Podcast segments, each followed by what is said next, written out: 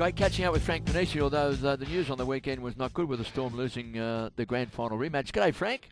Good morning, KB. So we went down to the Sharks. Now, any chance of um, playing in any sort of good weather for the Storm?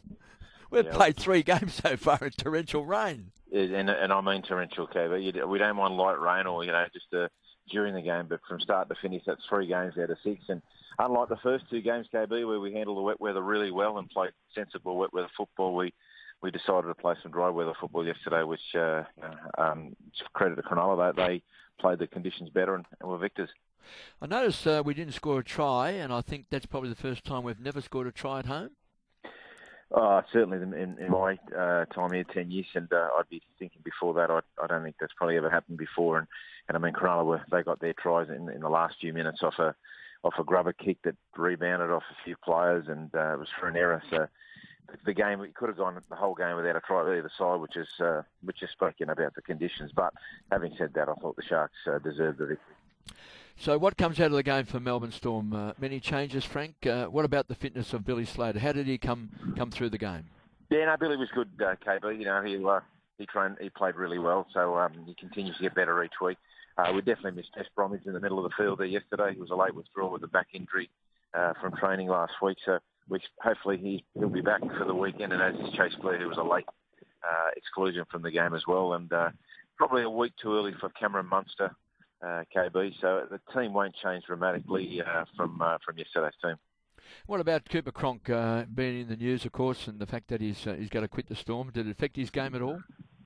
Oh, look, I, I don't think that affected his game. I think Cooper's the first one to say that uh, it, it, wasn't his uh, normal 10 out of 10 game, but uh, the Cronulla have now twice into the grand final last year and, and yesterday have got a tactic of really rushing up on him, and with the conditions as they were yesterday, and uh, look, Cooper wasn't on his own. It was, I think, there wasn't too many players that could really put their hand up and say it was uh, their normal standard performance.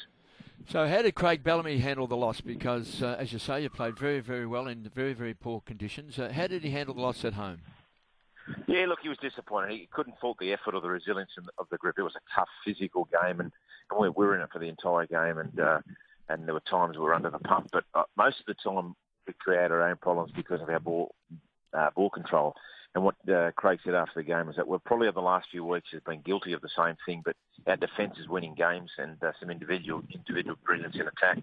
And uh, if we didn't address the ball control, it's going to come back and hurt us. And it hurt us yesterday against the, you know, the reigning premiers. So we take on the Sea, sea Eagles uh, next week. Uh, that's on Saturday. That's away before. Then I think we get a break. Then I think Frank uh, before uh, we play on Anzac Day against uh, the New Zealand Warriors. Yeah, we've got a 10 day break, KB, after Saturday and do a massive match uh, then. But obviously, big, we, we, need to get our performance back in order this week in terms of our ball control. Uh, to, to, mirror our defence, if we can get that going, it's um, we need to because the Warriors are starting to get momentum and they're going to mm. be coming over on the back of a few wins, and uh, we know what their support's like here in Melbourne. Uh, it's big, and uh, it's always a big game Anzac Day. Mm. But first things first, we've got to take on the Sea Eagles at, at their home ground in, in Sydney, and and uh, hopefully improve performance from yesterday. So the Sharks are tuned a bit again, you think, Frank? Because I know they didn't start the season in great form, but uh, in recent weeks they've been very, very good.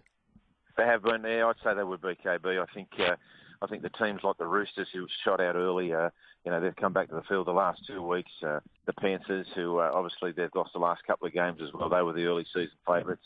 The Cowboys have, are getting some uh, some pretty bad injuries up there up north. Uh, lost Jonathan Thurston for a they're, they're saying four to eight weeks with it with a calf injury.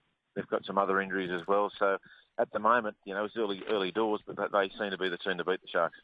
Frank, uh, well, commiserations on the weekend, but uh, knowing Melbourne Storm in the past, always bounce back under Craig Bellamy. He um, he doesn't take defeat lightly, and I know he's a very good winner and he's not a very good loser. So I'm expecting some big things to happen against the Sea Eagles. Thanks for joining us.